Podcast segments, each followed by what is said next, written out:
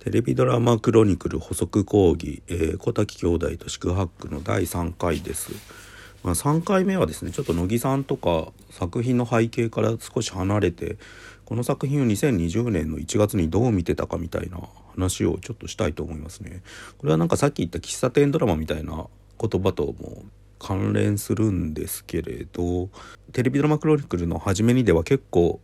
強調して書いたんですけどそれでもやっぱりちょっとうん当時のなんか日本の状況にうんざりしてたんですよね。オリンピックを前にして盛り上がってる世間みたいなものに対してまあもうなんかもう今年しんどいだろうなみたいに思っててだからなんかそのニュースとかも極力見ないようにしてたっていうかテレビとかも。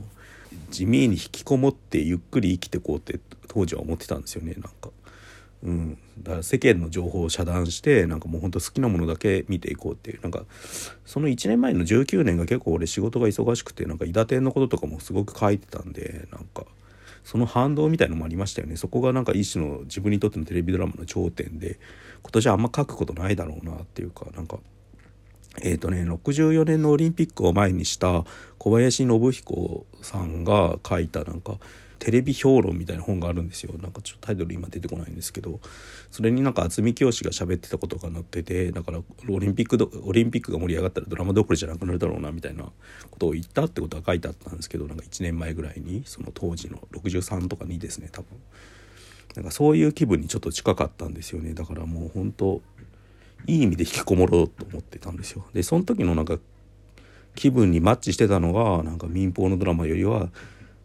何ていうんですか深夜ドラマだったんですよねだからあそこの喫茶店に馴染みの喫茶店に入り込むとか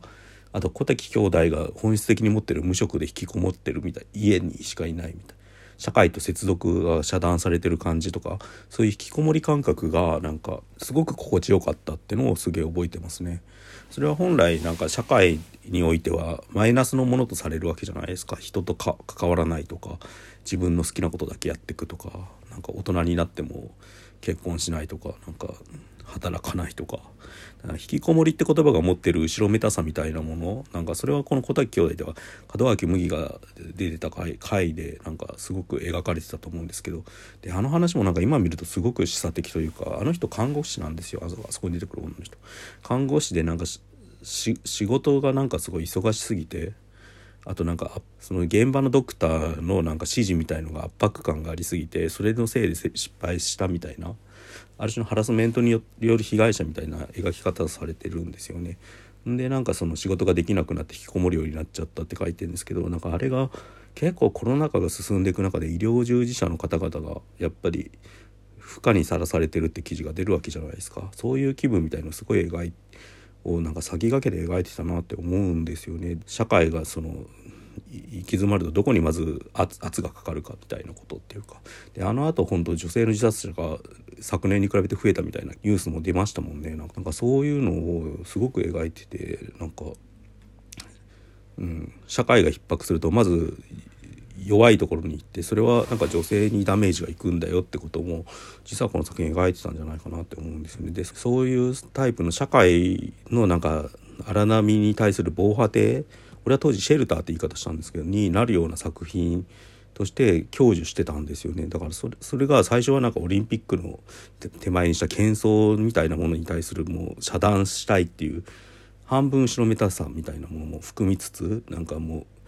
なんか現実はどうでもいいからフィクションの中に浸ってたいみたいな気持ちでいたんですけどそしたら今度世の中の方がなんかその意味が変わってきちゃうんですよね。なんかオリンピックを前にした喧騒っていうのはある種なんかその社会がグイグイいってる時の上り坂の調子じゃないですか。それに対して急にコロナ禍ってコロナウイルスの流行っていうのがパンデミックっていうのが広がったことによってむしろ人と関わることとか外に出ることとかなんかそういうこと自体が世界的に禁じられるようになっていくっていうなんかだからなんか自分だけが引きこもってたつもりだったのが気づいたら世の中全体が引きこもらざるを得なくなってしまったみたいな空気になってしくうわけですよね世の中が。なんか、うん、むしろ引きこもり来産状態というかなんか Zoom とかが流行ってリモートワークを推進されるようになってっていう風になっていくっていう。現実の状況が反転した時にうん、なんか困惑するわけですよ見てる側としてはやっぱり。自分が関わるつもりがなかった現実の方がどんどんおかしくなっていくっていう。でそういう時にプライムタイムの民放ドラマとかもとても見れた状態じゃなくなっていくんだけどそんな中で唯一見れたのがやっぱ深夜ドラマでやってた引きこもり感覚とかぼっち感覚みたいのをちゃんと描いてた、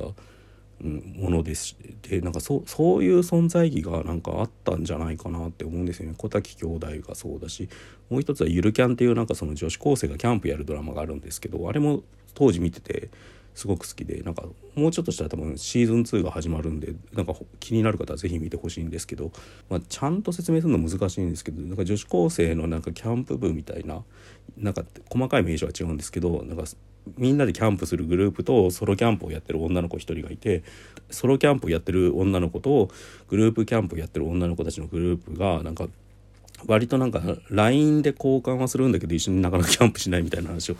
延々やっててその離れてんだけどなんかそのやり取りだけはつながってるみたいな距離感が当時見ててすごく心地よかったんですよね。まあこういうのをなんかずっとテレビ東京のドラマってやってて、まあ、代表作が「孤独のグルメで」あれはなんか俺この本では「ぼっちドラマ」って言い方をでちょっと紹介してるんですけどそこから始まったなんか中年男性がただひたすら飯を食って自己完結するある種ハードボイルド的な世界観を読み替えた世界の話がまあなんかそのキャンプとか、えー、とサウナとかああいうのになってジャンル変えて出てきてるんですよだからグルメ漫画として始まったものがなんか一人でどう自己完結していい意味で引きこもった感覚を肯定的に描くかみたいのをなんかやるのがテレ東のドラマで増えてってる。なんかそういうのはでも YouTube とかでもありますよね。だからなんかヒロシのソロキャンプのやつとかが芸人のヒロシのソロキャンプのやつとかなんか黙々と筋トレだけしてる人の話とかなんかうん、プラモデル延々作ってるみたいな。ああいう時間っていうんですかなんか